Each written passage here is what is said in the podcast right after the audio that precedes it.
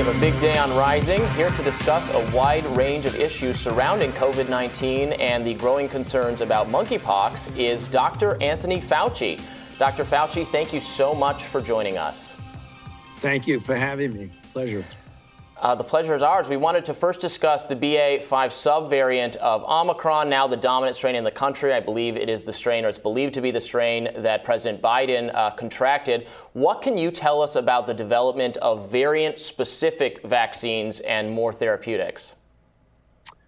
Well, the therapeutic situation is uh, a little bit more easy than trying to follow the variant, because most of these variants don't change in a way to evade the antiviral effect, for example, of the drug that's most commonly used called Paxlovid, which has been shown uh, by a clinical trial to have a high degree of effectiveness, in this case, close to ninety percent, in preventing the progression to severe disease leading to hospitalizations and deaths.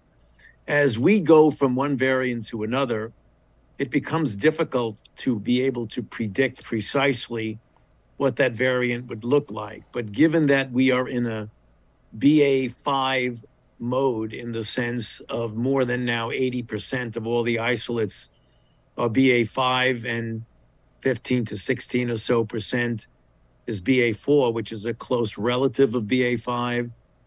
The general trend will be that as we approach the fall, that the F D A has made the authorization that they would be looking at a what we call a bivalent, which means a vaccine boost for the fall that would be comprised of B A point five together with the ancestral strain mm-hmm. vaccine. And that's the reason they call it a bivalent, because there are two components of that. That's a pretty good Um, estimation of what we will be seeing in the fall. There's always the possibility that you're going to have the evolution of another variant. And hopefully, if that occurs, it will vary off from the B A point five only slightly, in the sense of being a mm-hmm. sub-sub lineage of it and not something entirely different. But that's the situation you always face when you're dealing with a moving target. But the best guess right now would be, as we get into the fall, you'd want to boost with a B A point five, so that if you get B A point five or something closely related to that, you will enhance the immunity against that particular variant. Doctor Fauci, thank you so much for joining us. It's actually a huge privilege to be talking to you. Um, you know, speaking of a moving target, we know so much more now than we did in March of twenty twenty. I'm wondering if you could go back to March of twenty twenty and start over with the pandemic response. What would you do differently? Well, you know, if I went back to twenty twenty and knew what I knew in twenty twenty, I wouldn't do much differently. If I knew in twenty twenty mm-hmm. what I know now, we would do a lot differently, mm. because back then we were not sure of a number of things. We were not sure really of the complete modality of transmission. We knew and started to get information at the end of January and the beginning of February that this virus could spread uh, from an asymptomatic person. We did not fully appreciate the extent of that. We know now, two and a half years later, that anywhere from fifty to sixty percent of the transmission occur from someone without symptoms, either someone who never will get symptoms or someone who is in the pre-symptomatic stage. Had we known that then, the insidious nature of spread in the community would have been much more of an alarm, and there would have been much, much more stringent Uh, restrictions, in the sense of very, very heavy, encouraging people to wear masks, physical distancing, or what have you. We also were not fully aware, as we are now, that this virus is also spread by aerosol spread, which we did not fully realize at the time. There were some hints of that. So again, there are a lot of things, had we had the knowledge that we have now, that we would have done a bit differently.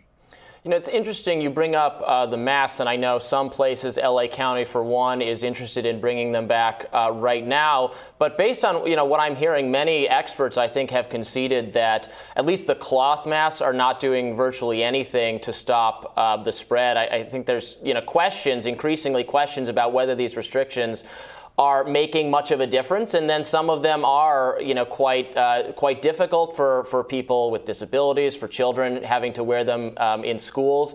What is your view of ongoing uh, restrictions? Do you still think um, they're necessary? Would you still recommend those types of things, masks, you know, some social distancing, some shutdowns, given that, you know, we're going to be facing this this disease at this level of contagiousness for some time?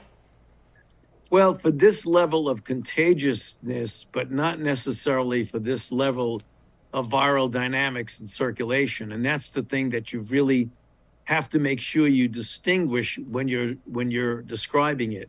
For example, the C D C has on their website a map of the country with different color codes, green, yellow, orange, and red. And when you are in a zone or a, or a, or a county, state, or a city that has a very high level of dynamic of viral circulation, the C D C would recommend strongly that you wear a mask in a congregate indoor setting. And that would include schools, places of work, uh, anything that brings people together in a closed uh, environment. That is good public health practice. The C D C does not mandate anything. What they do is they make recommendations, because at the local level, you may have a very different situation in one region of the country or one county or one city or one state, very different from another region, city, or state. And that's the reason why the C D C serves as an analysis of the on-the-ground situation and a recommendation. Whether something becomes a requirement is something that's decided at the local level. With regard to your point about masks, you're absolutely correct. One of the questions that was asked just a moment ago of things that might have been done differently had we known what we know now back then, I think the masking situation is one that is really critical that would have been done differently. First of all, we did not fully appreciate that a well-fitted K ninety-five or N K ninety-five mask is much, much better than a cloth mask. And to wear a good mask, the data now are very clear that masks are very good at preventing both the acquisition of and transmission of infection. There was a lot of conflicting data uh, back then as we were in the early months of twenty twenty. So the recommendations were a bit confusing about whether to wear a mask or not, whether you should wear a cloth mask or what have you. Right now, we are very, very clear that masks do work in prevention of acquisition and transmission, but you've got to get a well-fitted mask that has of a high quality. And the two we know are high quality are an N ninety-five or a K N ninety-five. Doctor Fauci, why was mass antibody testing never part of your COVID response? Why was natural immunity never taken seriously? And do you consider that to be an error?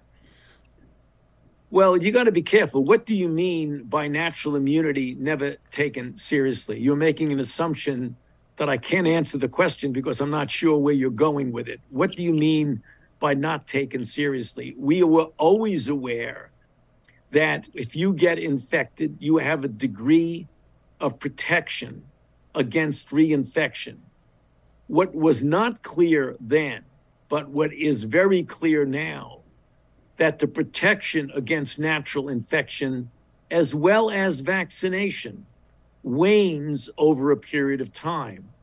That is very, very different from some of the other infections that we deal with, such as measles and polio and the ancient smallpox, where when you get infected or you get vaccinated, the level of protection is measured in decades, if not a lifetime.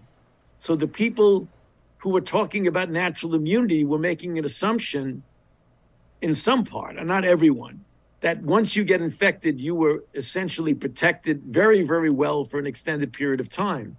Then we found out that if you get infected and vaccinated, that that hybrid immunity is much better than infection alone or vaccine alone. These were all things that evolved in our understanding of them, because we are indeed dealing with a moving target. And there was a lot of back and forth and criticisms and things that you were, I believe, referring to in your question to me, that in many respects is not fair, because if you have a stable, static target, then you can start talking about what your approach, what your recommendation was, was it right or wrong? But when that target continues to change with new variants that elude protection, both from prior infection as well as from vaccination, then you've got to move along and be flexible and open-minded enough to deal with what you're dealing with in the real world is a very elusive target. Yeah, uh, absolutely. I, I guess the the um, how I would respond to that is the perception that there's an openness to discussion and debate, or that it's okay to criticize the C D C or to disagree with them. It was certain it was not a lot of people didn't feel like that, or they felt like if they did that, they're somehow anti-science, or they're being called out mm-hmm. as on the side of the virus, or, or that kind of thing. Do you do you hear that criticism? And you know, what do you yeah. make more broadly of the C D C's Um, response? You know, we ha- we've been very critical of the the testing uh, screw up from the beginning with the C D C, and now we have monkeypox, and it seems like once again the federal health uh, officials weren't totally ready for this pandemic. I know, for instance, the F D A had some issue with importing the vaccines because they hadn't inspected the the facility. The, exactly the kinds of errors that you know were made in the early days of COVID. Well, first of all, I, I can only speak for myself. And I can tell you that I have always had an open mind to the comments of the community. I've developed that forty plus years ago in my original interaction with the activist community with H I V. I always listen and take what I hear from the community. Sometimes that's incorrect and misguided, but sometimes it gives you important information and feedback from the real world. So I can only comment about how I look at things. When people criticize, I always take criticism seriously, analyze it, and see if there's anything I can learn and do better from the criticism. Sometimes it's outlandish, but sometimes there's a kernel of truth in that. So I have been making my own approach to this, which I've been doing now for decades, to always keep an open mind, which I still do to this day. Well, go, go ahead, Batya. Uh, um, I, I, I so appreciate what you're saying, Doctor, about the moving target. Um, at the same time, there were um, authorities that made different decisions than the C D C's recommendations, for example, on school closures, and they did not see higher levels of child mortality when it comes to COVID. And meanwhile, the schools that did close down were now seeing just disastrous levels of learning loss among poor children, children of color, mental health crisis. I wonder if you would recommend locking down schools if you had to do it all over again. Well, you know, again, it's uh, first of all, I didn't recommend locking anything down. You're, you're, you're asking me questions. You're talking about the C D C is the public health agency mm-hmm. that uses their epidemiologists and their science-based approach to make recommendations.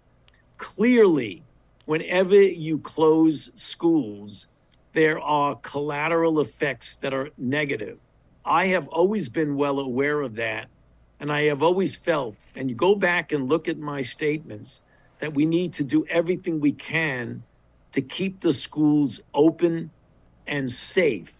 And by safe means if you need to wear masks in that, wear masks. Get better ventilation. Surround the children with people who are vaccinated if a vaccine is available to help protect the children. Again, I have been on the record of saying that. Always try to the best of your ability to keep the children in school, but in a safe environment. Locally, a decision is often made when there is so much infection to close the school, but I would always see that as a last resort, and I have always felt that way. Mm. Well, one other thing uh, we wanted to get your perspective on. I know you said uh, recently, and you said several times, that um, you are open to the idea of the lab leak theory. You think it should be investigated like any other. But I wanted to ask you specifically about uh, gain-of-function research, of which you've been uh, a foremost public advocate. And I, I totally understand that we, you know, don't know that gain of function research had anything to do with the emergence of COVID. But my question is, you know, what are actually, what do you think are the benefits of doing that kind of research? Because as far as I can tell, it, it's not, we did not get the vaccines or therapeutics from doing that kind of research. So if there's no real upside and there are risks involved, you know, why do you think we should fund it? Well, I think it's such a complicated situation that people use that terminology, gain of function, in a way that is not applicable in so many ways to what's being done. What you want to do is that sometimes you have to examine in the field and look at pathogens that are out there, and you need to work with them in a way to give great insight into understanding and ultimately protecting against the natural occurrence. We put guardrails up, and there have been very clear guardrails of what can and cannot be done by committees that have nothing to do. These are outside committees that were put together without input from so many different sources, O S T P, the national academies, and they came up with what the guardrails would be to be doing work on bat viruses and viruses that have been shown clearly to have evolved from the environment with SARS-CoV two and with MERS. You always got to be very careful when you're dealing with pathogens, and that's the reason why we put the P three C O, which is the pathogens of pandemic potential care and oversight, which were guardrails that were set up by independent groups, and we follow those. There's a lot of misconception about gain of function as a broad general category, as opposed to in a specific situation to examine whether or not the benefit for understanding more about the evolution of these outweighs any risks. And the risks that are taken are under the guardrails that I'm talking about. I want to make one point because you bring it up, is that people talk about the research that was funded by the N I H. If you look at the viruses that were studied there, and we never get the chance to articulate that, usually because people interrupt and already start talking about gain of function, gain of function. If you look at the viruses that were studied and published in the peer review literature, any card-carrying virologist who knows about viral evolution will tell you that it would be molecularly impossible for those viruses that were worked on to be turned into SARS-CoV two by accident or by intent. They are evolutionarily so far from SARS-CoV two that that would be impossible. Yet, when you talk about research that was funded by the N I H, people make an inappropriate conflation of those experiments with SARS-CoV two. Now, having said that, do I keep an open mind that, in fact, somewhere beyond anything that the N I H has done with funding competent Chinese scientists, could there have been a lab leak as a possibility? The answer is, of course. Apropos of what I said a moment ago, I always keep an open mind. But you also got to look at what evolutionary virologists have been studying and published in the peer review literature. Something as recently, literally, that's going to come out soon from a, a whole group of qualified people, still say that although you keep an open mind, the most likely evolution of SARS-CoV two is a natural jumping of species. Again, always keeping an open mind, but you've got to go with the data. And that's what I've always done. Mm. Well, Doctor Fauci, uh, we really appreciate your time, you coming to Rising and giving your perspective on these issues, which we discuss frequently. We are so grateful. Thank you. My pleasure. Good to be with you. Thank you so much, Doctor.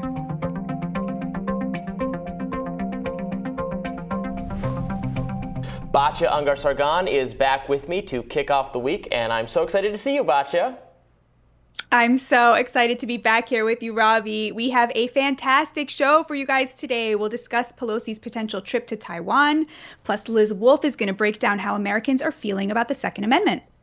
But first, Treasury Secretary Janet Yellen shot down speculation of a recession while on Meet the Press with Chuck Todd. Let's watch that. Um, a, a common definition of recession is two negative quarters of G D P growth, or at least that's something that's been true in past recessions. When we've seen that, mm-hmm. there has usually been a recession. And many economists uh, expect second quarter G D P to be negative. First quarter G D P was negative. So we could see that happen, and that will be closely watched. But I do want to emphasize what a recession really means is a broad-based contraction yeah. in the economy. And even if that number is negative, we are not in a recession now. And um, I, I would, you know, warn that we should be um, not not characterizing that as a recession. I understand that, but you're splitting hairs. I mean, if the technical definition is two quarters of contraction, you're saying that's not a recession? That's not the tech. No. That's not the technical definition. Just last week, the administration redefined what a recession is, according to a blog post by the White House. While some maintain that two consecutive quarters of falling G D P constitute a recession, that is neither the official definition nor the way economists evaluate the state of the business cycle. Based off data from the labor market, consumer and business spending, et cetera, it is unlikely that the decline in G D P in the first quarter of this year, even if followed by another G D P decline in the second quarter, indicates a recession. So what do you think, Robbie? This is um, this is um, well, well, actually, it's not a, you know, that kind of definition wordplay. Look, it's it's people are suffering, so who cares what we call it? Call it whatever you want. You know, you don't need to get. Uh, th- this is so characteristic of a government economic expert to be like, well, actually, it doesn't meet our technical definition of what. Who cares? Doesn't matter if it's if it's if people if it's going to hurt. If the economy is bad, it's bad. If it's not what it should be, it's not what it should be. So it doesn't matter if it's technically meets their definitions. I think this is so silly. So I have a little bit of a different view. I mean, far be it from me to extend, you know, any goodwill towards Janet Yellen, who failed to see, you know, any of the the, the current crisis coming, you know, totally thought inflation was going to be, um, you know, completely transitory. But, um, you know, to me, when I look at the labor market, Uh, you know, the labor market is still so good. There are still eleven million open jobs in this country. And so I feel like from the point of view of the labor market, which is the point of view of, of laborers, right, which is where my focus always is, um, it seems to me very difficult to imagine that hiring is going to slow, that people are going to be laid off, because we know that uh, employers and corporations are still desperately looking for people to fill open jobs. And so I do think think that there is sort of that sort of makes me want it, it to me that lends credibility to their view that there is something else going on here that is does not meet the standards of a very traditional recession. Well, Batya, do you think this is a good question? Do you think, because Ryan and I have had this argument on the show before, do you think the um, economic uh, protections, the help, the assistance that the government has given people throughout the pandemic, I guess, you know, a lot of that has run out by now. Do you think that was preventing people from going back to work? Uh, and maybe for some people it still is. As the money accumulates, they say, well, we, I have this, you know, this, uh, I, I'd work, but I'm not going to work if I'm being paid not to work. You know, I'll work when I'm I'm out of my uh, my, my sort of government support. Um, Ryan really didn't think, agree with that, that that was what was behind it. What do you think? I think that the second big infusion of cash payments when the when the economy was already in recovery under the Biden administration, mm-hmm. of course that increased inflation, right? It's impossible to say that that didn't impact inflation. But to me, the idea that there are people two years later, you know, still living off of that twelve hundred dollars doesn't seem likely at all. I think what's more likely is that families found a way to live without, you know, mom going out and working eight hours a day, twelve hours a day at Walmart, right? They found a way to make it work. Um, you know, th- that that pause, those three months of, you know, um, mm-hmm. you know, mortgage payments gave them a pause to where they were able to start thinking about, you know, how can we reorganize this family so that, you know, what we're seeing is a lot of moms didn't go back to work. A lot of working class women didn't go back to work.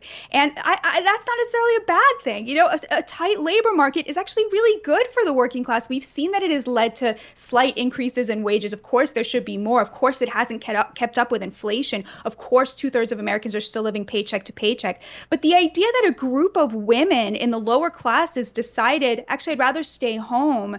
I'd rather not go back to my terrible job in customer service, in retail, where people treated me terribly and I made, you know, twelve dollars an hour. I can make it work. Um, it'll be a struggle, but it's more worth it for me to be home. I don't know that that's necessarily a bad thing. What do you think?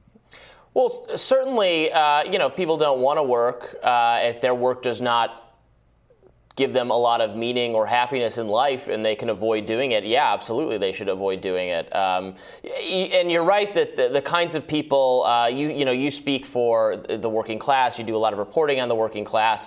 I, I think the working class is something of a mystery to a lot of, um, you know, elite media professional types for who are married to their jobs, who, you know, can't imagine life without work, who, you know, have anxiety and all sorts of all sorts of other problems, uh, but not but the problems not being uh, their jobs. They like their jobs, or they're, you know, they're really or almost too involved with them, and they, they don't understand that for a lot of people, a job is just a job. You would not do it if you if you didn't have to.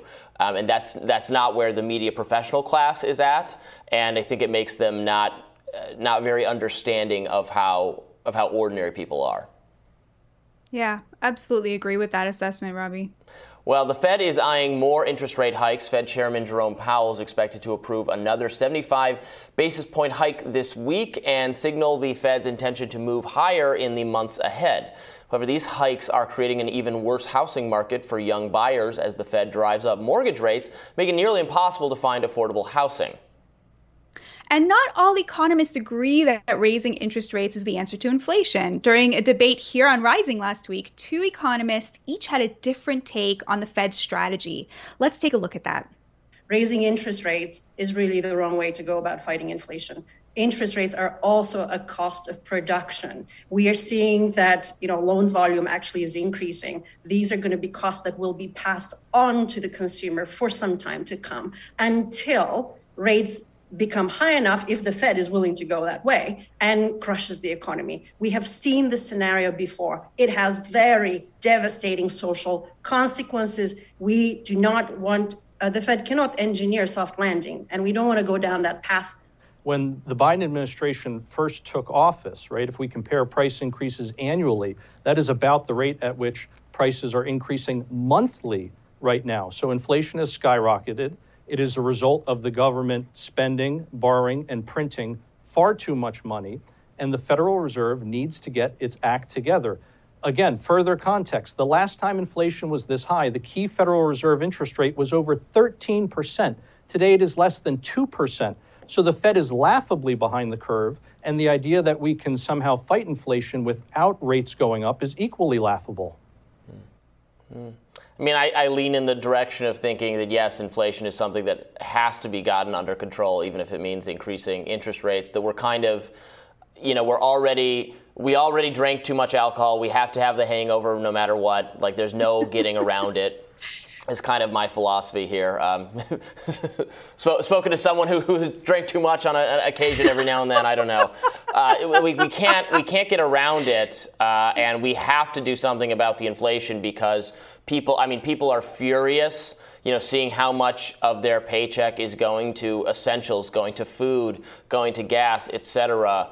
Uh, you have it's it's a, a first priority to bring that under control at like any cost is, is sort of my view, and clearly that's what the people want. You know, if you think the government should be responsive to what the people want, That's what the people want, right? People want inflation brought under control. It's their top political demand. It's the most important thing to them. So the administration has to take it seriously.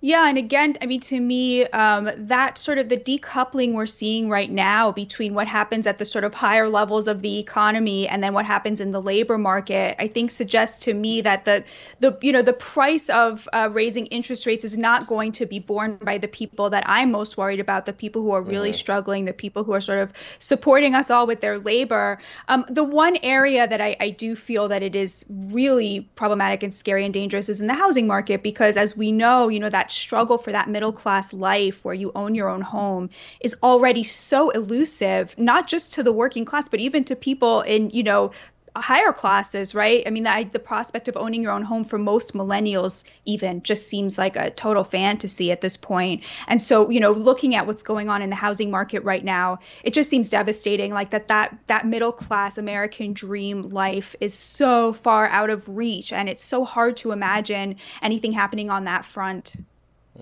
Well, we want to hit one more topic before we wrap this segment. Last week, the administration quietly gave Ukraine two hundred seventy million dollars. The military package included rocket systems, ammo, and more. And U S. Defense Secretary Lloyd Austin said that, quote, we're pushing hard to maintain the momentum of donations, adding that this will be an area of focus for the foreseeable future. Meanwhile, the Russian economy is doing better than it was even before the war. Due to export revenue from oil and gas, Russia's central bank actually cut interest rates, and Ukraine's inflation is shooting through the roof.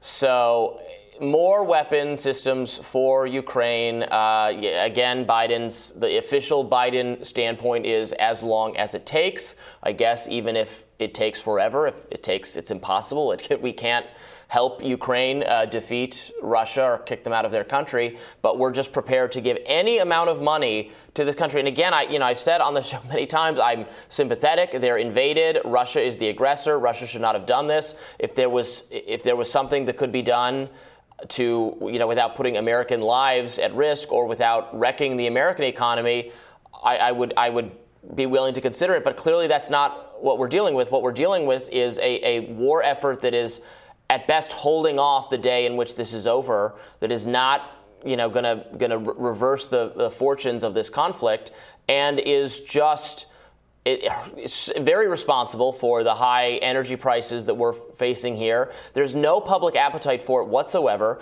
and yet Congress is prepared to give, it seems like, a blank check, any amount of money to help with this war effort.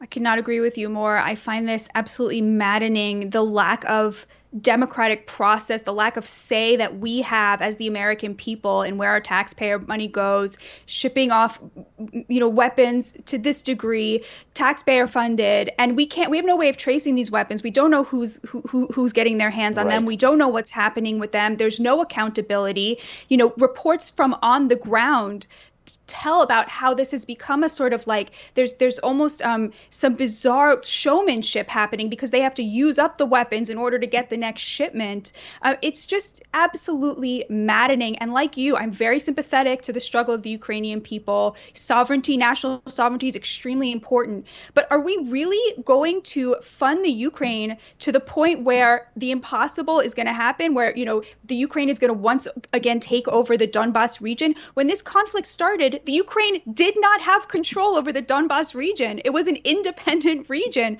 right? So it, the idea that we would now correct Ukraine's own civil war history, that we should be funding that, I just don't understand why. You know, I, I see that people, they they want, you know, we're in this new Cold War era. They want to see Russia. They they want to see Russia as their main adversary. But what they're doing is they're essentially building Russia up by fighting against it in this way, in this sort of hopeless conflict. I've said from the beginning, we should be we should be encouraging the Ukraine to find a way out of this. We should be encouraging Russia to find an off-ramp to this. We should be finding a way for them to to to get out of this situation, because human lives are being lost. And this kind of blank check, as you put it, Robbie, you're so right, it's just unconscionable. It is unconscionable at a moment where two-thirds of Americans are living paycheck to paycheck to see this kind of money just, just being shipped out to another country. How many times have we given weapons to, you know, our friend, our friends in some other country to help them, you know, fight their battle, fight their civil war, and then then it Absolutely. ends, and then those weapons end up in the hands of people who want to kill. It literally literally blows up in our faces. How many times does this have to happen uh, before we learn our lesson? I guess I guess at least one more time. Uh, but we'll tell you what's on our radars coming up next. Stay tuned.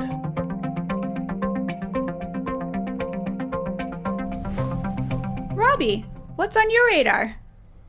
So on this show, I frequently discuss how America is facing an onslaught of illiberalism, of contempt for free speech, for tolerance, and for due process norms coming from some corners of the far right and also the progressive left. Far-right illiberalism is resulting in some bad, I would say, legislation in various parts of the country where Republicans are in charge. But progressive illiberalism is attacking our culture. It's taken hold on elite college campuses and spread from there to corporate media, media institutions, social media, where it is enforced by a tiny cabal of highly ideological radicals who permit no dissent. This phenomenon goes by many names. We used to call it political correctness run amok. The name that's sticking these days is wokeness. All issues are filtered through it, through the lens of racism and sexism and ableism and all the other isms. Even as it makes so many of us miserable on social media, on college campuses, in the workplace, it's important to note that it's also making life miserable for people who work in progressive advocacy. In fact, it's rendering some progressive advocacy completely ineffective. Their organizations are simply collapsing due to infighting created by the cult of diversity, equity, and inclusion.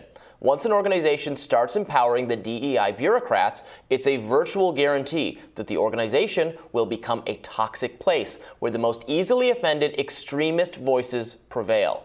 Don't just take my word for it. This is a phenomenon that many on the left who would like to make their organizations healthier have noticed. Rising Friday's co-host Ryan Grimm had this to say about it last month. I published a story at The Intercept on the widespread phenomenon of mass dysfunction at progressive organizations across issue areas. The story, called Elephant in the Zoom, looks at the way that progressive nonprofits have increasingly become largely non-functional amid internal turmoil. Now, since the story came out, I've heard countless news stories from people along the same lines.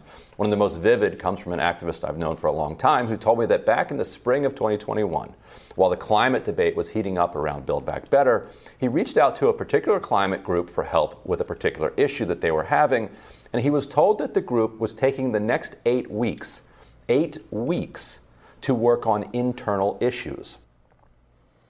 Internal issues are in fact crippling the efficacy of progressive organizations.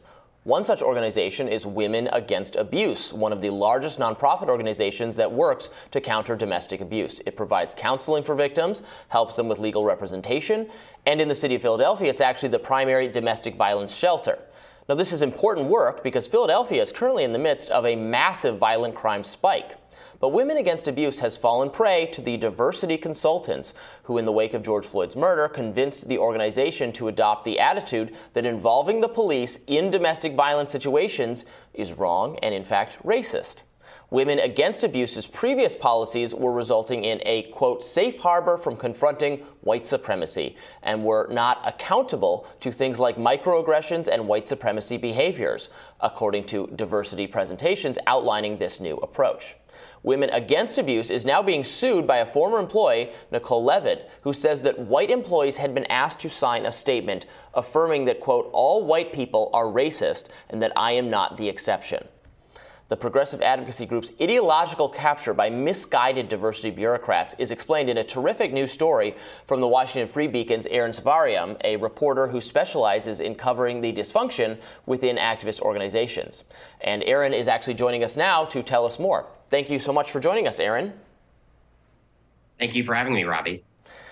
Yeah, I think this is a very indicative story. You know, we've heard a lot like it, uh, but tell us a little bit more about the particular dysfunction at this organization. Yeah, so uh, in the wake of George Floyd's death, uh, many organizations brought in these D E I consultants to examine the ways in which they were complicit in racism, white supremacy, what have you. Um, and, you know, some of what those consultants did was perhaps obnoxious, but ultimately harmless. You know, changing language may not seem like that big a deal. Some of the stuff is just kind of semantic navel gazing. But at this organization, it really went much further than that. Um, they put out a statement, as you mentioned in your opening, saying that it was unsafe for uh, Black and other minority victims of domestic violence to call the police. They jettisoned a number of best practices for working with domestic violence victims on the grounds that they somehow perpetuated white supremacy. Um, and they also uh, engaged in just flagrantly illegal race discrimination. They offered to pay B I P O C employees more than white ones to sit on a racial audit equity committee, um, which is just a direct violation of Title seven of the Civil Rights Act, as well as local Pennsylvania uh, civil rights law. Um, so what happened was basically overnight, you saw this organization uh, adopt policies that were directly at odds with its mission, and also directly at odds with the law. Um, so it's just a total kind of system-wide meltdown, um, one that, to my knowledge, is still to, to some extent going on. It's not like any of these policies have been reversed, um, or the environment there seems to have gotten any better. Hmm. Right, and it speaks to something, uh, well, I think you've talked about this too, too Batya, that, you know, who are the, these... These uh, domestic violence victims that are disproportionately low income, that are disproportionately minority, um, okay, they're not supposed to call the police, fine. What are they supposed to do? Like, what is the resource then for people who are who are in actually unsafe, not like unsafe in the, you know, I've I've encountered harmful language sense, but actually unsafe circumstances, and then they, they just have no answer for these people? I, I think their answer is basically... Um, you know, uh, ruled by, uh, you know, social services, right? So instead of the police, they say, well, here's an alternative. You know, we can bring in counselors, or we can bring in X, Y, or Z. Um, and of course, in a lot of domestic violence cases, that is just not going to be sufficient. Um, I, I mean, I would also note, too, that, that uh, Batya has talked a lot about sort of the class dynamics of the Great Awakening. Mm-hmm. Um, And you see this um, in the the people who they brought in to conduct this equity audit. Uh, one of them, Regina Arrington, is a senior official at the Clinton Foundation, right? So these mm. are not like marginal people. They're not even just like, say, you know, grad PhDs with, from, you know, woke studies at some random university. These are people who are really at like the top of the philanthropy food chain in the United States. Um, they're pretty mainstream. Um, and so what you have is kind of a group of uh, sort of elite uh, D E I consultants who come in and transform an organization that is supposed to be, as you say, for, I think, predominantly low-income people, and most of their clients are people of color, and ends up, you know, recommending all sorts of policies um, that are just insane. Um, so there is a class dynamic here, too. Right. And you've been your work across the board has really highlighted this. The, your reporting has been so excellent, Aaron. You know, I think, OK, so the three of us probably are all equally sort of, you know, uh, you know, nauseated by statements like all white people perpetuate white supremacy. And I am, you know, no exception. And there is something sort of so poignant in your story about this, you know, these rich people who work for the Clintons talking about how, you know, a certain workplace environment makes them feel unsafe when that workplace is supposed to be helping women who are like getting shot and killed by their abusive partners, right? There's something about that that's such such a perfect encapsulation of that kind of that woke class dynamic. I wonder though, Aaron, is it possible at all to steelman what's going on here, what you found in your extensive reporting about the, this sort of gross woke tendency? Like, how would they defend themselves? Like, how, is there any steelmanning to this at all? You know, what they were, the, you know, or or no, no, we're all right about it. It's just terrible. Well, what they would say is that because most of their clients are people of color, they need to work to make the organization more welcoming to them. And, you know, like like in, in the abstract, sure, if there were some concrete piece of language or some concrete policy that was actively pushing people away um, who needed their services, then yes, it would make sense to change that. But, you know, I, I don't, I, to my to my satisfaction, they have not identified, you know, really a single such uh, concrete policy. You know, they've just sort of hand wave and then say, oh, well, um, all this like pretty mainstream basic stuff is a white supremacy. I mean, there's there's not really an argument. Um, and yeah, you know, I, I guess the only other thing I would say is I, I broadly agree that we should try to steel man. Um, but I also sometimes think the steel manning impulse can kind of lapse into almost self-parody. Like, you know, when you're trying to make people sign a statement saying all white people are racist and I am not the exception, you're violating the Civil Rights Act to pay B I P O C employees more. And you're telling Black victims of domestic violence that it's unsafe for them to call the police. I mean, at that point, like, you know, come on. I, I don't I don't I don't really yeah. think that we need to, you know, pretend that there's some kind of really deep, you know, philosophical, uh, philosophical, like consistent worldview for it. It's it's just sort of this, you know, D E I copy pasta, um, as Wesley Yang would call it. And yeah, I mean, I think it's, I mean, if if you read my piece and you read the language they're using, I, I it does not exude careful thought or intelligence, right? And so I don't think that we should feel obligated to impute any kind of careful.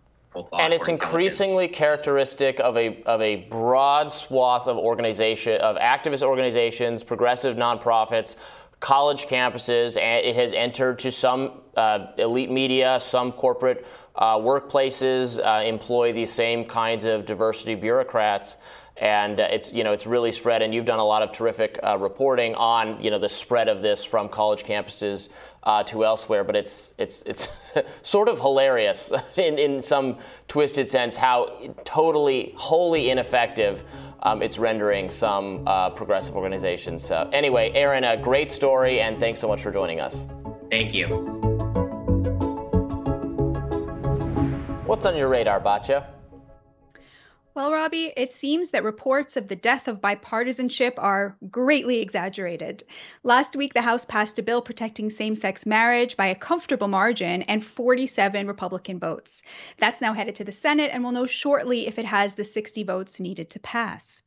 The Senate is also planning another vote this week that is expected to pass with bipartisan support, this one known as the CHIPS Act.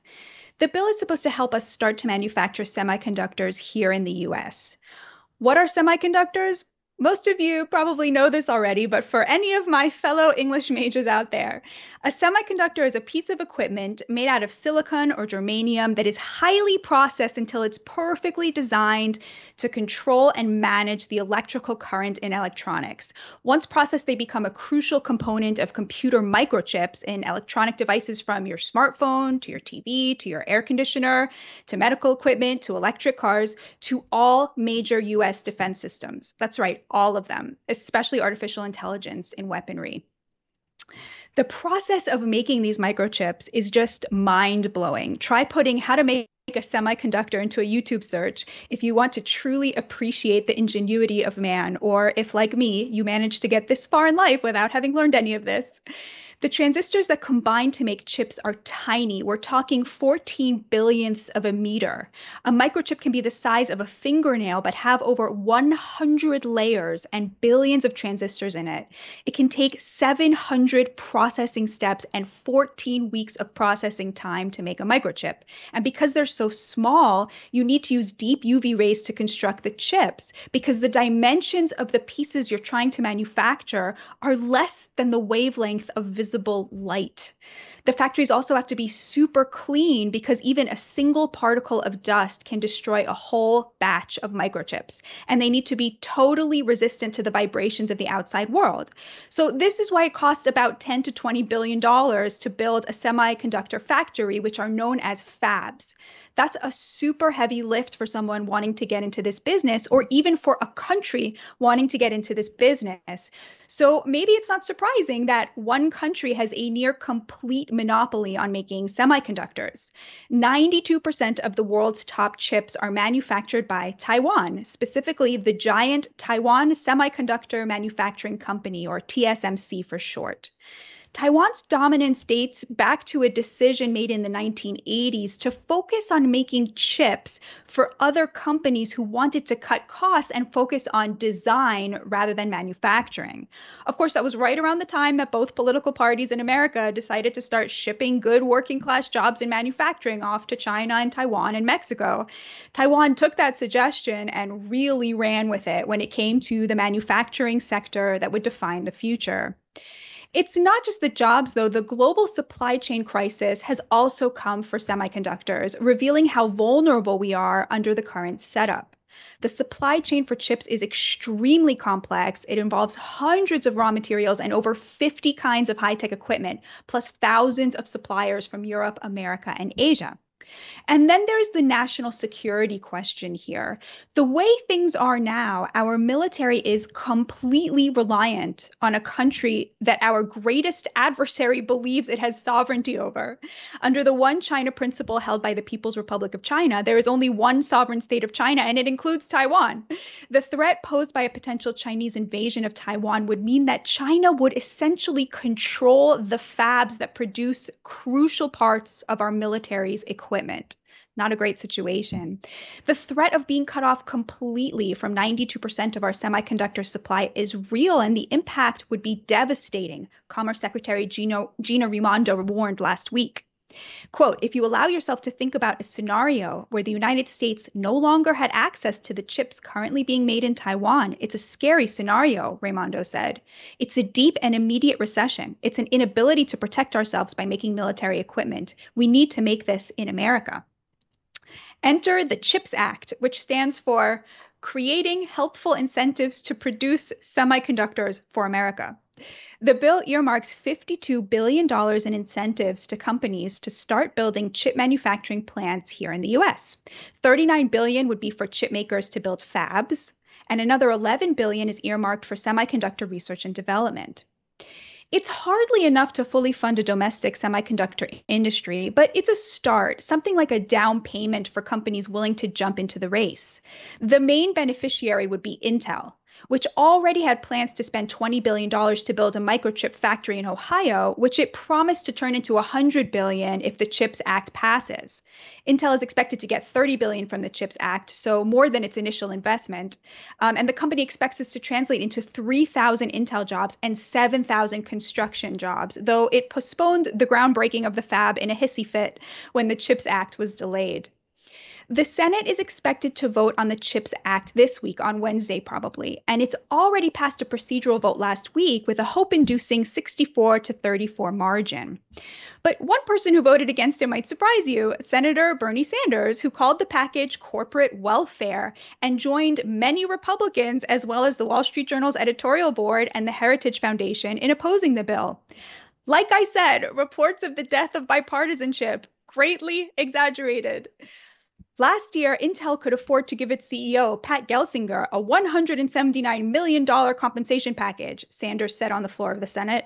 Over the past twenty years, Intel spent over one hundred million dollars on lobbying and campaign contributions while shipping thousands of jobs to China and other low-income countries.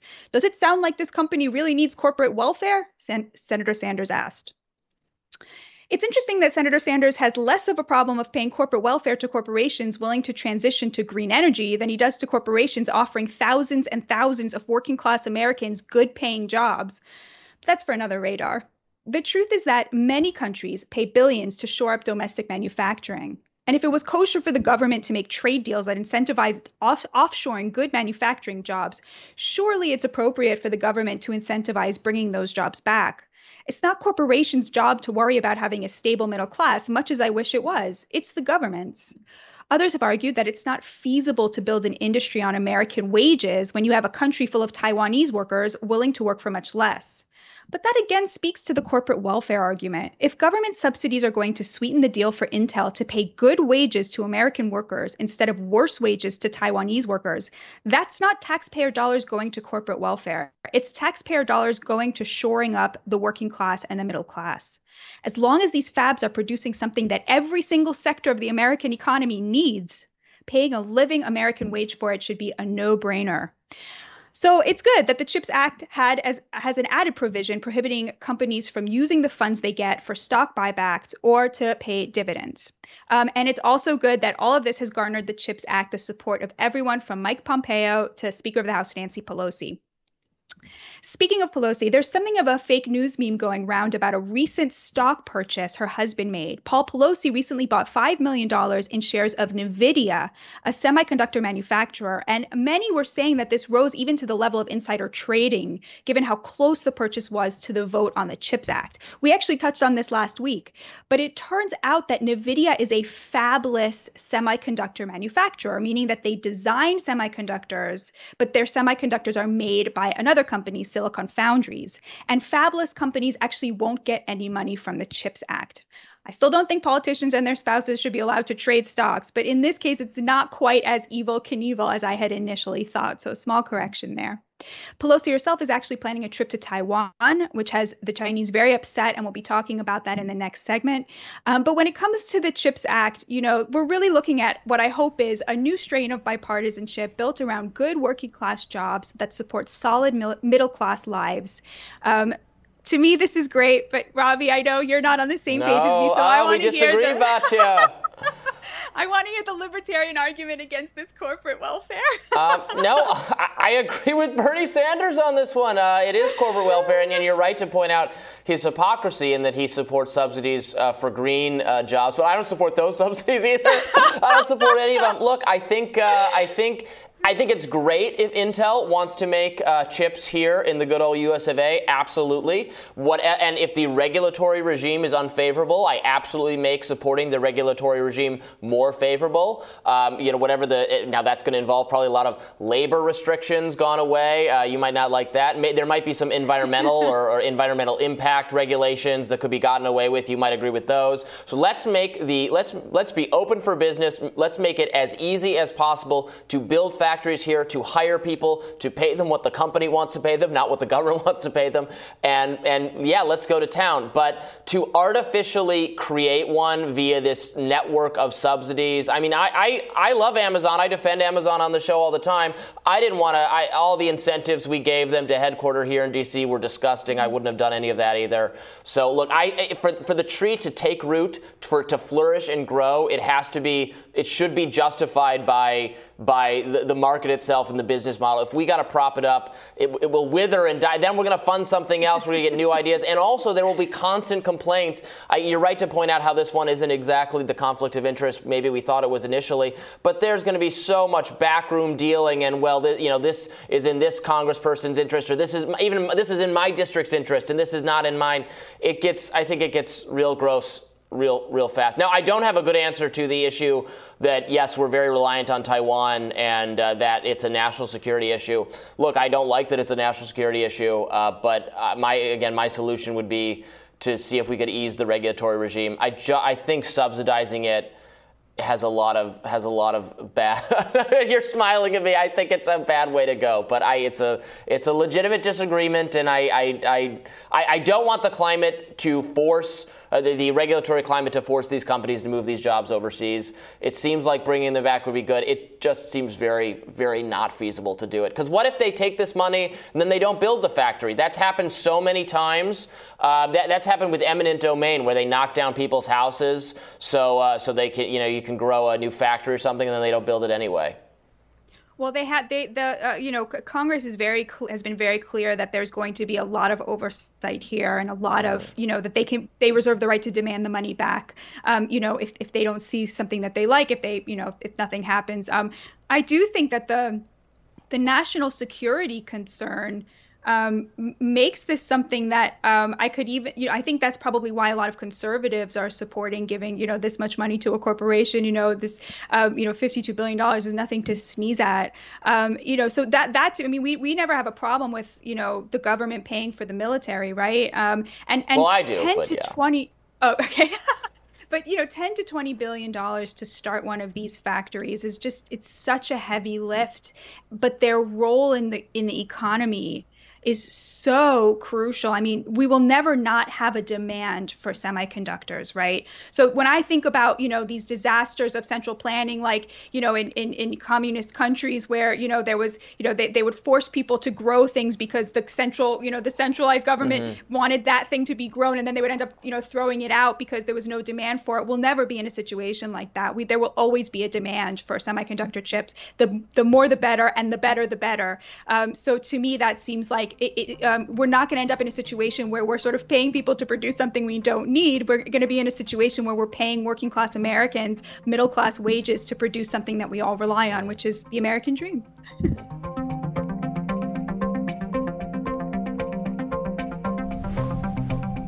China issued strong private warnings to the U S government about a planned trip to Taiwan by House Speaker Nancy Pelosi, which included a possible military response. Meanwhile, Taiwan is reportedly staging air raid drills ahead of the possible visit. Now, according to the Washington Post, White House officials are concerned that Chinese leaders could see Pelosi's visit as a, quote, purposeful provocation and spark a diplom- diplomatic crisis in the Taiwan Strait. Now, if the visit goes through, Pelosi would be the first House Speaker to visit Taiwan in twenty-five years. In a recent op-ed for The Post, columnist and senior fellow at the Ethics and Public Policy Center, Henry Olson, wrote, quote, "The free world would be shaken if Taiwan were to fall into China's grasp. That's exactly why Pelosi should go. Our Asian allies look to us to defend them against China's threat, and a visit by Pelosi would signal that Taiwan's quest to remain free is supported by a top U S leader." Henry joins us now to expand on his op-ed, and we're also glad to be joined by Dan Cohen, journalist at MidPrint Press News. Thank you so much for joining us. So, Henry, I wonder if you could start by just expanding on your op-ed for us. Lay out the argument for Pelosi going to Taiwan. Yeah, Taiwan is essential to the free world security, both because of its position in the um, China, Western Pacific, and also because it produces the vast majority of semiconductors. Taiwan falls to the Chinese, then they have economic blackmailability not over us, but across all of our allies. So the reason for Pelosi to go is to signal to the Chinese that, yes, uh, we are willing to make strong efforts in order to keep Taiwan outside of the red Chinese orbit. Uh, it doesn't change officially U S policy of strategic ambiguity, but it signals that people who really matter in the U S government uh, want to see Taiwan remain independent. And I think that's in the free world's interest. Hmm. What do you think, Dan? I guess, you know, my question is, does signaling this actually do anything to China other than, you know, make them more inclined to start some conflict with Taiwan? Does it actually deter them? What do you think? Well, I hope Henry is ready to lead the neocon division of the think tank brigade into war against China, because that's exactly what his op-ed is calling for. The Chinese have made it abundantly clear that Pelosi's visit to Ukraine, uh, to I'm sorry, to Ukraine, to Taiwan, is a total provocation, and any, and they're not afraid to use force if they have to. I mean, the idea of the U S being able to to defeat China in Asia and specifically in Taiwan is so is completely absurd and is only in the most feverish imagination of neocons in Washington. And for anyone who wants peace in this world and prosperity, it's the absolute worst idea possible. We saw that today uh, Taiwan is having military drills and air raid sirens are going off as, uh, you know, in preparation. So this is a this is a terrible omen, and Pelosi's visit should be condemned by anyone, by everyone. Henry, your response? Well, yeah, I think the question is, do you think that Taiwan is going to be invaded or is likely to be attacked by China to begin with? You know, I think it's been increasingly clear that the Chinese want to conquer Taiwan. They prefer to do it peacefully. They'll do it by war if they have to. With respect to war in Asia, this is not a land war in Asia. This is a sea battle, and that is one that the United States and its allies can prevail in. It doesn't mean it's an automatic gimme, but it means that it's one that we can prevail in because you're not facing one point three billion Chinese on land.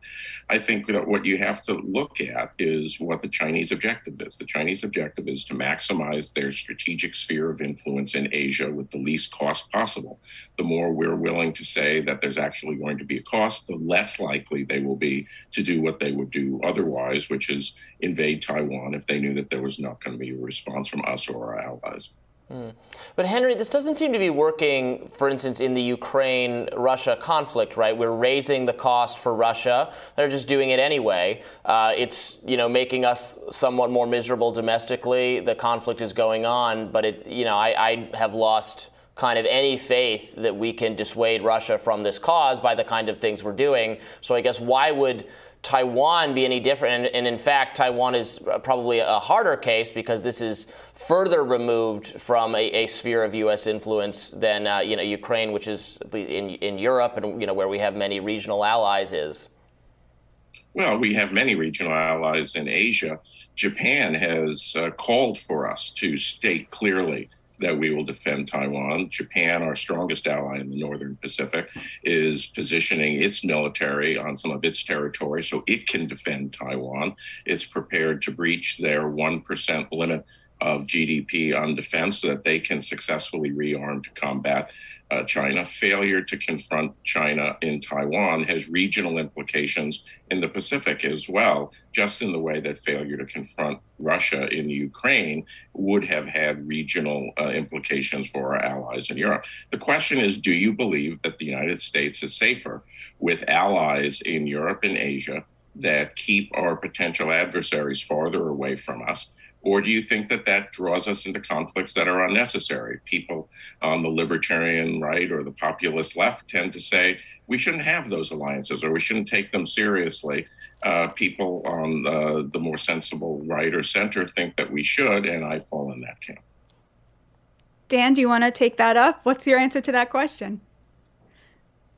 Well, the I mean, the idea that the United States can prevail in war against China in the South China Sea, as Henry said, is completely ludicrous. I mean, we, the U S is unable to defeat Russia, uh, defeat Russia in Ukraine, even as it subcontracts out this war to Ukraine. Um, I mean, we the U S failed in a twenty-year war in Afghanistan, a bunch, a bunch uh, against a bunch of farmers.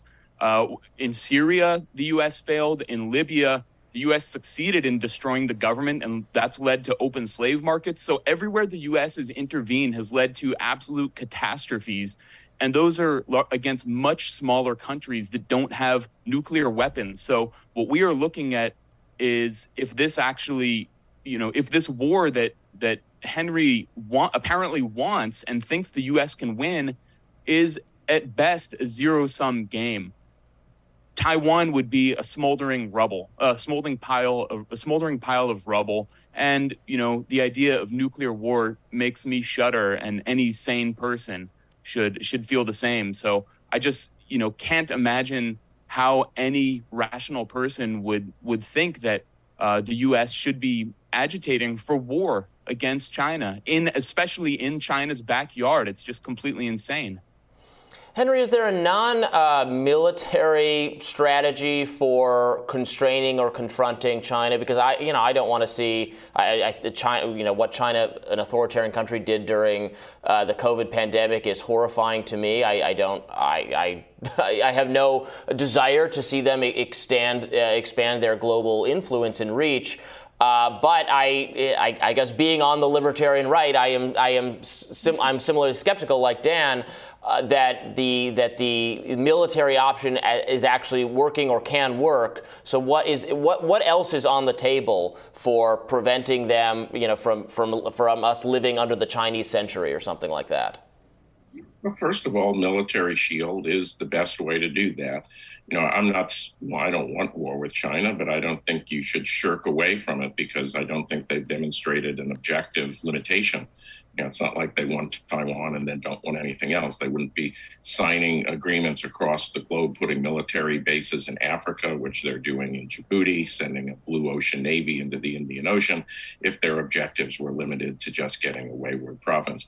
For uh, non-military things, what we should do is withdraw from China, trade with China as quickly as is feasible and possible.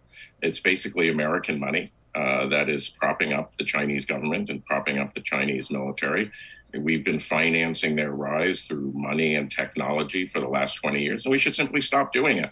And that's going to mean tariffs, and that's going to mean some form of subsidies, bringing things back to the American sphere of influence in North America, and it's going to mean a lot of diplomacy.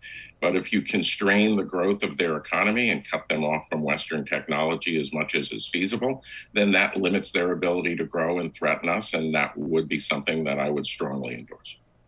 So, Dan, I wonder if we can get you to agree with that. I mean, do you agree that we should be withdrawing economically from China and becoming much more self-sustainable?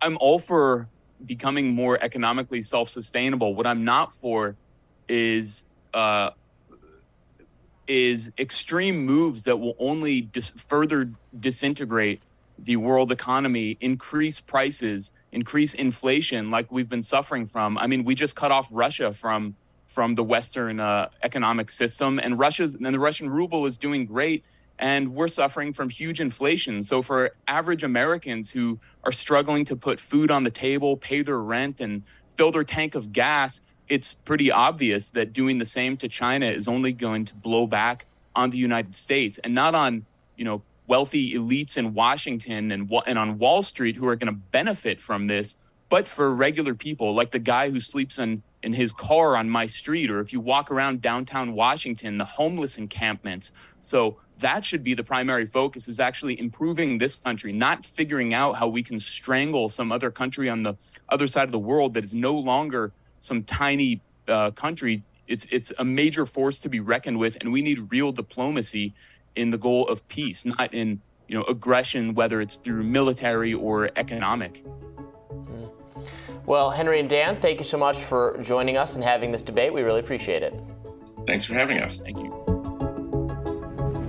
Nearly one in three Americans say it may soon be necessary to take up arms against the government, according to a new poll from the University of Chicago's Institute of Politics. Two-thirds of Republicans and independents say the government is, quote, corrupt and rigged against everyday people, according to the poll. Associate editor at Reason, Liz Wolfe, joins us now to weigh in. Liz, welcome. Thanks for having me. Now, of, of course, it, the government is corrupt and the system is rigged against the people. I mean, that we, we should just establish that. That's not really up for debate. Uh, the whole, you know, take up arms kind of rhetoric, I do kind of roll my eyes at some of that, and I'm, I'm curious for your take, Liz. There's a lot of like, yeah, let's stockpile ammo, let's do that kind of stuff. I, I often hear that even in our own quarters, in libertarian cor- uh, uh, corners. But it te- usually the people who are most talking about that are like just very online and tweeting about it. And I'm like, are you really are you really going to be of any use in like a fight or a militia or a civil war or something? You're just terminally online. I don't know. What's what's your take? I mean, these are the same people where, you know, they talk a big talk. This is thirty-three percent of people that we're talking about. And yet when it comes time to go through a T S A security line, they've like packaged all their gels in three ounce containers and they take their shoes off. Like they're compliant and obedient, yes. Right? A lot of them don't even homeschool their kids. They send their kids to government schools every day. Mm-hmm. Their actual revealed preferences, their actual behavior totally contradicts what they claim they're all about. So I don't really take it all that seriously, but I would say that I think the um, better thing for people to do would be to emphasize uh, figuring out how to fire government officials much more readily, much more easily. I think, you know, yes. We're going to have lots of terrible unintended consequences if people try to take up arms against the government. That is incredibly violent. I don't want to see that bloodshed. But one thing you could do is you could try to do more um, ballot initiatives, more referenda. You could try to fire your corrupt school board officials. You could try to fire your governor. California, actually, which is never really a bastion of liberty, has a really strong tradition of doing this. And more and more states should emulate that. Mm. Yeah, it seems like the question of like, you know, that they, they believe that it will it might soon become necessary for them to respond to some kind of government overreach, right, in the most extreme possible way, right? They're not saying we want to do this. They're saying we can imagine a scenario coming down the pike in which it will become necessary for this to happen, but we're not there yet, right? Like that's kind of what what I'm getting off of this. I may be reading too much into yeah. it or be, you know, being too literal. Although but, I guess then um, when that, will it yeah. be? So, okay, obviously the, our, our country is founded in a tradition of taking up arms against a tyrannical government, so we do have to keep that in mind. I, I would say the last two years have been rather tyrannical, um, a lot of restrictions on people's individual, their right to gather, their right to conduct business, uh, have been, uh, their pers- restrictions on personal liberty. You have to go outside in a mask. Were just, as some, the government attempted, the, the court blocked them, right, to have some vaccine requirements as well for a wide group of workers. It seems pretty tyrannical-y to me, but uh, I, I, I don't know, Liz, is now is now the time? Well, to me, the thing that's really disturbing that we, we encountered, I mean, I, I encountered this as a New York City resident, and Batya did too. I really could not stand uh, the requirement that people show their vac- their proof of vaccination upon entry into restaurants, especially when we knew that that was not necessarily a thing that indicated that they're not going to be, you know, viral vectors of transmission. I thought the most egregious thing of all was the degree to which this trumped uh, parental autonomy and parental rights by requiring that, you know, even very young children be vaccinated and show proof of vaccination in order to participate in any sort of social life in New York. Uh, to me, this is just like such a huge imposition uh, on people's freedoms. It's completely unjust.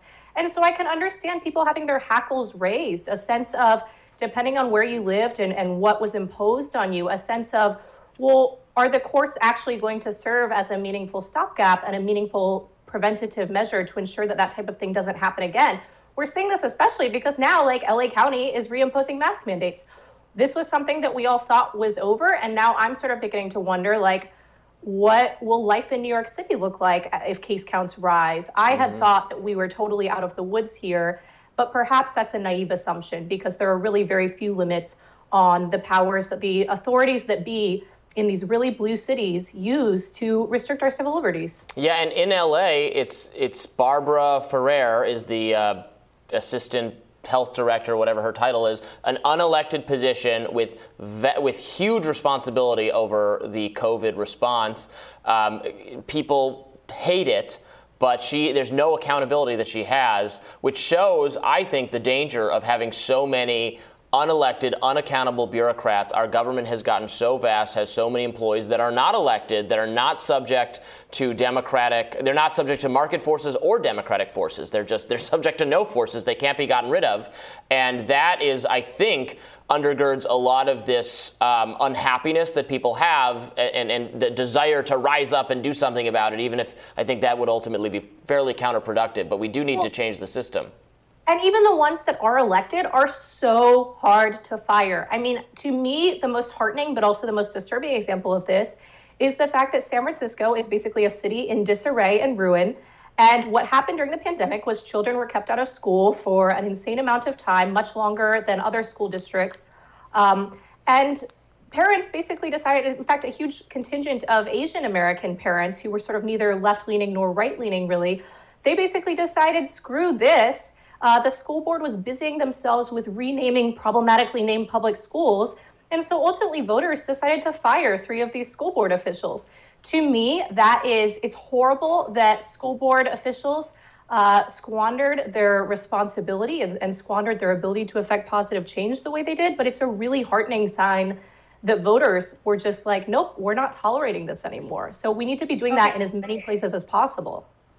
I, ha- I have to push back just a tiny bit. I, I so admire the energy you guys bring to this and your outrage at the civil liberties that have been taken away from Americans in blue cities. And I totally agree with you. However, as somebody who knows people who live in Canada and Israel and is watching the footage coming out of China and knows people in the U K, like, guys, we had it really good even in blue cities. And I, I'm not saying that to Compared defend to them, any yes, of the terrible. Yeah. Like in Israel, you were not allowed yeah. to walk further than six meters from your home. Can you imagine any American, anybody putting up with that? Never, never. You look at what's happening in China, the way they're treating people in Shanghai, right? This ma- So I, I, that is not to justify True. any of the horrible stuff, but just I think that that's what the people in this poll are looking at. They're saying, look, we. Mm. You know, first of all, I'm sure most of them are, you know, in red states where they're like no lockdowns, right? But they're looking at what's happening in China. They're looking at what happened in Israel and in the U K, and they're saying that is a scenario in which I can imagine things getting so bad that I would have to pick up arms and say no more. I, I don't think that it's in response to, yes, the errors that were made here. And yet again, like, I really respect the energy you guys bring to this. Like, every infringement on civil liberties is terrible, no, but there is a scale here. Yes. You're, no, you're well, not wrong at all, Batya. Australia, in Australia, they solved this problem uh, very shrewdly, right, by doing gun buybacks several years before to ensure nobody in the citizenry was armed. And then they did the really severe and restrictive lockdowns. So it's a little bit of this one two punch type situation. Well, and that is, I totally agree with you, though. Yeah, that I mean, is an argument for having an armed uh, populace, not because we're going to actually have some revolution, we're going to throw off the government. Like, no, that's not going to happen. But because in America, there's a little less political will to impose really tyrannical stuff on totally. people because totally. the people could make it difficult if you do. They don't totally. want that to, to the degree that you see it in other countries. And uh, and I am I am thankful for that, uh, that we have this tradition of individual liberty and of people, you know, defending their liberties, even if we absolutely don't want it and don't expect it to ever really come to the, the nasty side of that. I think this is why libertarians are so sensitive to any encroachment on civil liberties, because we see it as, like, especially when you look at Australia's example, or you look at the degree to which the C C P has just, you know, utterly right. stripped people of anything resembling any form of freedom. Um, you know, they don't have academic freedom. They can't learn the things they want in universities. They don't have freedom of mobility. Like, it's it's absolutely horrifying. But I think this is why I'm at least so sensitive to every single, even very mild seeming encroachment, because I just wonder, you know, what types of things do we let the government get away with? And this is why I have a lot of faith in our court system. I have a lot of faith in our ability to recall elected officials and a lot of faith in our court system. And then when I see people and their rhetoric about, you know, this court system is illegitimate, that's the thing that really bothers me, because I think, okay, well, we have this very delicate checks and balances, push and pull type system in the U S, and I place a lot of faith in that, but it makes me very concerned to see many of my fellow Americans not placing much faith in that anymore. Mm-hmm. Yeah, yeah. The Supreme Court uh, put an end to one of the more insane, to me, COVID uh, policies, the broad vaccine mandate for however many, well, thousands and thousands and thousands of workers, and uh, the Supreme Court said no to that. So that was good to see. Uh, Liz, thank you so much for joining us. Thanks for having me.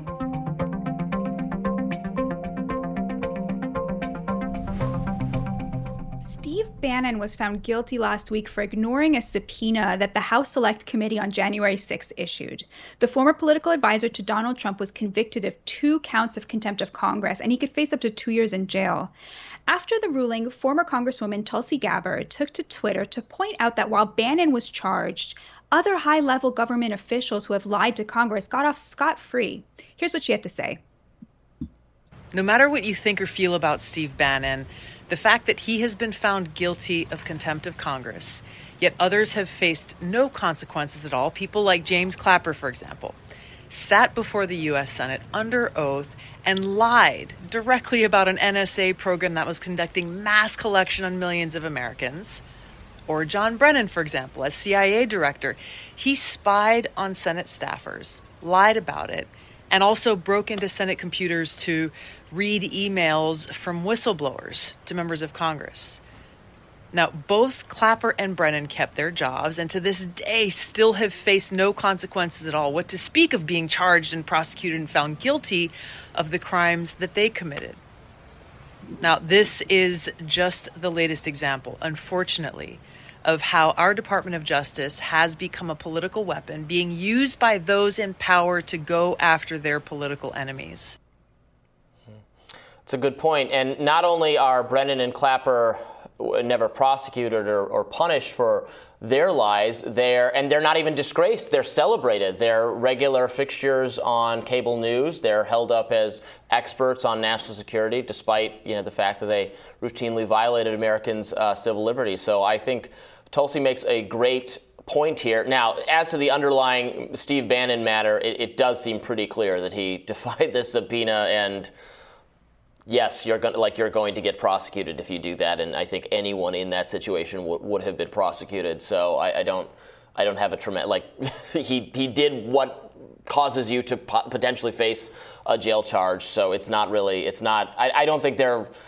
They're treating him uniquely badly because he's being persecuted or something, uh, maybe in other ways, but in this way it doesn't quite seem like political persecution to me. I'm, I don't know if that's what he's alleging that it is, but it, it seems like just exactly how you would handle someone who behaves that way in that situation. What do you think? Oh, I think I disagree with you. This does smack to me of kind of politicking um, with the D O J. I mean, there's so many examples of people who they did not take up, you know, mm-hmm. the contempt um, caught, uh, uh, um, charge against. And, um, you know, Bannon really does represent in a way the sort of beating heart of the Trumpist movement.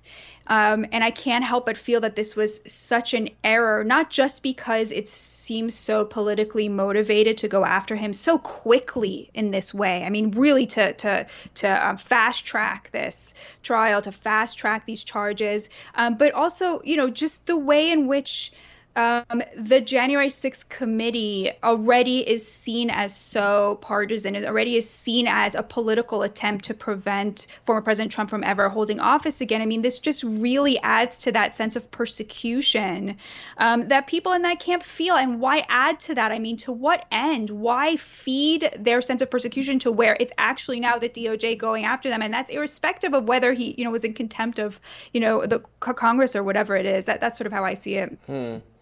I think I do disagree. I think he did. He, he is in contempt of Congress, and he like he could have re- responded to the subpoena, right, and just pled the fifth, not given any answers to any questions asked of him. That would have been that option is there. They weren't going to, you know, they weren't going to torture him. They weren't going to waterboard him and, and force him to, to say things. He but he just did not respond to the subpoena, and this is what this is what can happen when you don't do that. So it feels like. Maybe even, in fact, he wanted to be prosecuted in this way so that he can say, look, I'm being persecuted by, you know, the Biden administration or whatnot. Maybe that's like his play here, because it seems to me like his actions were this was the likely outcome of his actions. So now we're doing this. And now you can say, oh, I'm being persecuted. But you okay, you could have responded to the subpoena. You could have just pled the fifth. Uh, yes. Is, you know, is this a little bit of a sideshow to kind of go after, you know, everyone connected to to the Trump years? I, I get that he's, you know, strongly associated with the MAGA movement, et cetera. But this isn't like this isn't, you know, catching him in some mistruth and, you know, having some kind of obstruction of justice, sort of like it's easy to go after anyone for that kind of thing. To, to my mind, anyway, I could be wrong. Looks to me like this is a pretty straight up. He ignored this subpoena and you can be prosecuted for doing that. And maybe that's what he wanted all along. Um, I mean, I don't think anybody wants to go to jail, but I also think it is a little bit immaterial about what he wanted. It's it's more like the spectacle that this creates to people who are our fellow Americans who who have every right to be suspicious of institutions that have treated them poorly, who, you know, are watching our institutions increasingly get co-opted by a faction of the far left. And then they see this man who is sort of, you know, a, the Steve Bannon's War Room is a very important journalistic outlet. I mean, you, I don't agree with much of what he says. I mean, especially about Stop the Steal and so forth. But if you want to know what the beating heart of the MAGA movement sounds like, that you got to listen to that show. And those people are our fellow Americans. And we we keep giving them, I guess this is the point, we keep giving them more and more reason to distrust the establishment when we should be trying to bring them back into the fold and behave in a way that is worthy of respect. And I, I think that this really is going to feed the worst elements of that. And I don't see why it was important. And I think many, many people have, you know, you know, ignored subpoenas and not been prosecuted by the D O J. And so it does start to look like persecution to me. Hmm. Oh, well, we're, we, we we disagree on this one. um, yeah, and look, the you know the January sixth stuff is going on and on and on. I, I've said uh, over and over again on the show that I, I don't think We're getting a lot. We're getting new flavor, a little bit, you know, more details come to light, more, I think, you know, bar- embarrassing information about Trump's mindset and literal actions uh, the day of. But there's this desire, certainly among you know, the, the people engaged in the January sixth hearings and also the mainstream media, who, you know, follows every development with total uh, rapt attention, to find someone to punish for this, or to, to prove that there was some kind of conspiracy, or it was elaborately planned, or Trump prior knowledge, it was deliberate.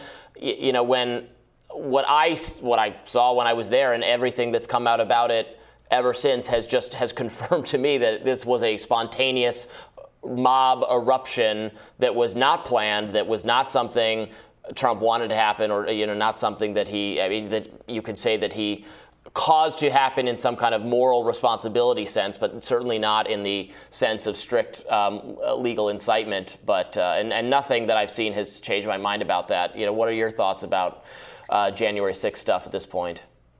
I'm very deeply mind divided. I am very I, so again, I disagree with you. I, I I have learned a lot. I have changed my mind about a lot of things. At the same time, Um, I do think that um, the American people are not interested and no longer watching, mm-hmm. and this is not a top concern for them, and their concerns are extremely pressing. And so I'm very grossed out by the the press class's obsession with this sideshow.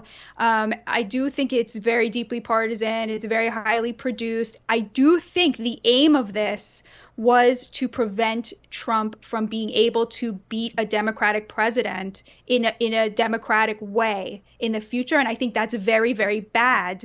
At the same time, I have learned things from this that would prevent me from being able to vote for him. So I, I, I feel so conflicted about it, Robbie, because on the one hand, I feel like that was a very undemocratic thing to do, is to use the power of subpoena to expose things about a person so people wouldn't vote for him again because you're worried that you can't beat him because he's a good candidate, right? But on the other hand, I feel like um, I did learn things that were extremely incriminating. I don't know. I'm not a legal expert. I can't say whether there's it rises to the level of incitement or not, but I, I do feel that I, I learned things I'm glad to know. So I, I feel so conflicted about it. Mm. Well, I think it has uh, the the most the effect the hearings are having. You know, my understanding is I, that conservative media, or the people who run conservative media, are even more convinced than they were before that Donald Trump should not and cannot be the Republican yes. presidential candidate next time. I yeah. think there's even more so. There, this was already going on to some extent, but I think it's it's pretty clear now. Like no, they're they're or they're they're.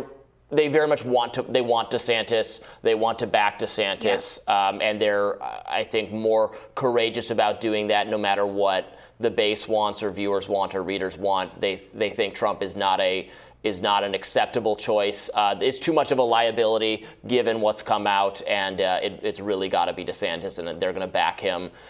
I think that was it. It was trending that way anyway, but this has made it um, this has made it much more, even more clear that that's the person that conservative media is going to get behind DeSantis. It's not just the media. I mean, polling of conservatives, my own anecdotal, you know, I know a lot of yeah. conservatives, a lot of people who were, you know, extremely team MAGA, um, you know, on tr- on the Trump train are now, to me, speaking about DeSantis, um, including some Democrats. That's right. The Wall Street Journal has turned tabloid, dishing on Tesla C E O Elon Musk's alleged affair with the wife of Google co-founder Sergey Brin. So the Journal says the affair led to a divorce between Brin and his wife Nicole Shanahan, and also a rupture in Musk and Brin's friendship. Now, Musk has denied the allegation, saying this is total B S. Sergey and I are friends, and we're at a party together last night. I've only seen Nicole twice in three years, both times with many other people around. Nothing romantic. Mm. Um, all right, Robbie, what do you think of this story? I'm sort of mind divided about it. I want to hear your take. Well, first of all, I don't really relish kind of gossipy talking about people's marriages or personal difficulties. I mean, I hated Gawker. That kind of trash. Um, I, I have a high bar for thinking, like, this is even news and we do have to talk about it now. Okay, Elon Musk is the wealthiest man in the world, and Google's a very important company, so it's possible this Marital difficulty does, I guess, have policy implications. So then does clear, maybe clear some bar for us being able to talk about it. But I, I really do try to default toward, for these personal matters, it's their business, not ours. And I don't, you know, I don't want to subject people to that kind of kind of thing. And I, I wasn't, uh, actually, when I first read the story, I thought, I, I presumed this, um, you know, this affair was known or something, or was, pro- and he's actually denying it. So that makes it kind of weirder. I, I so I, you don't know who he's denying. He's just straightforwardly denying it. Uh, I don't know what the Wall Street Journal's reporting for it is. It's probably pretty solid. The Wall Street Journal's a a, a very solid outlet. So I, I, I don't know, and I, I it makes me uncomfortable to talk about because, again, I don't like to gossip about people in this way at all. Even famous people deserve privacy, in my view, in their private lives. I totally agree with you. I feel so aggrieved that I know about this. Just yeah. like I feel so aggrieved at having seen photos of him in his bathing suit on his yacht last week.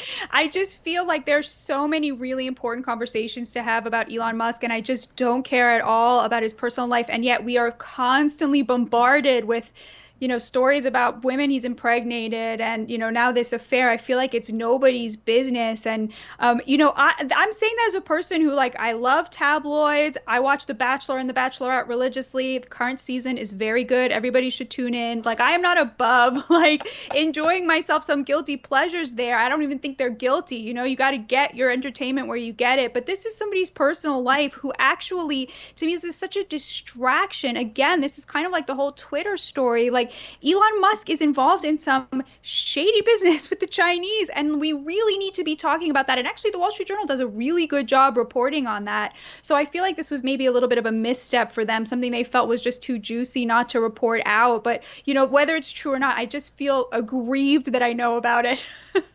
Yeah, I, and some of these are hard calls, I guess, from a journalistic standpoint. You know, if you cut, let's say you're a publication, you come into possession of solid reporting that this affair happened, which again is not with some random person, where then I, I would absolutely say it is outside the bounds of news, or in, in my judgment. I'm sure there are plenty of news outlets that would disagree, but it, it's the, it's alleged to have been with this wife of this other very important tech executive. You know, whatever, Google and Tesla or other Elon Musk properties could have relationships that are affected by this, which kind of does make it newsworthy and worth Uh, potentially talking about. I, again, I might still say no because I, don't, I really don't. I really like to default to giving people a lot of uh, a lot of privacy to work through these things. And may, maybe it's wrong. There's a possibility this reporting is wrong. Musk is is just totally denying it, said it didn't happen. Um, so I, I don't know. We'd take that for whatever it's worth. Yeah, you know, and you know what happens between a married couple is extremely private and extremely privileged and extremely important, and it's really, really nobody's business. And does it matter if, you know, Elon Musk fell out over, with Google over an affair, over, like, he doesn't like the color of the guy's tie, right? We wouldn't report on that. People make decisions for all sorts of personal reasons, and it's just, you know, it, to me, it just really, I'm not sure. I really don't feel that this yeah. rose to the level of being in the public interest. Are we reaching, like, peak Elon Musk? He's making cameos in, like, every story. His cameo in the Amber Heard Johnny Depp trial, that, that proves we're living in a simulation, right? That just breaks, totally breaks the fact that this is reality, that he had he had a small role in that whole thing. Although, you probably didn't watch much of that trial. I did, as I said, enjoy my smut. Uh, he did not show up to testify for Amber Heard, while another celebrity whose name came up, Kate Moss, did show up to testify on behalf of uh, Johnny Depp. So, you know, make of that right. what you will. Yeah, certainly, certainly make of that. So, yeah, I, I don't know. It's uh, it's. It's interesting. Obviously, the guy is just all over our news feeds. I well, literally, was was considering taking control of Twitter, this, you know, right. very important tool for for journalists and those of us who are live miserable online existences. Um, but not not happening, uh, sadly. Have have there been any, any uh, updates to? Have you revised your view of uh, how this uh, lawsuit is proceeding, the Twitter and and uh, Elon lawsuit? No, I, I, I think it's very interesting and something really worth um, keeping our eye on, because I think, it, you know, more will come out that will reveal whether my take was correct, that he never intended to buy it at all, yeah. and that it was just a big distraction from problems at Tesla. And so so I'm I'm I'm following it closely, but nothing yet that I have to report. I have to say I'm coming I'm probably coming around more to your way of thinking about it. You're you're uh, you're you're swaying me a little. And we did have a uh, I think me and uh, Ryan, I think last week, I can't remember who else was with me. We talked to uh, someone who was following the, uh, the the lawsuit very closely, who seemed to think that it's uh, it's that Twitter has the the better uh, case here, which I, I think rings true to me at this point. So, but again, so. I think even if Elon Musk loses, I mean, the biggest penalty he could face is a billion dollars, which pales in comparison to what he made right. by selling that Tesla stock to buy Twitter in the first place. So I don't think he would mind paying a billion dollars at this point, really. So he's mm. sort of in a, he's he's very brilliantly negotiated another win-win situation for himself. Mm. Smart guy. All right. Well, we'll keep updating you all on whatever the reset. This one I did not see coming. Again, I don't know that this is legitimate news or, or, or good uh, journalism practice. I'll be interested to see if, I guess, if other outlets are able to verify it, even though, again, I'm, I'm loath to acknowledge that this is something that should be talked about. But uh, but we'll see if it turns out that reporting that he has denied um, is solid.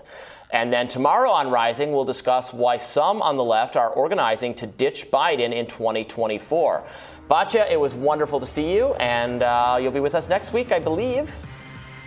Thank you so much for having me, and I'll see you all next week, yes. Great, great. Be sure to like, share, and subscribe so you never miss any of our content.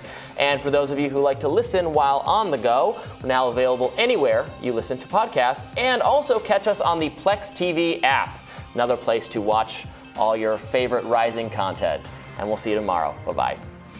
Bye.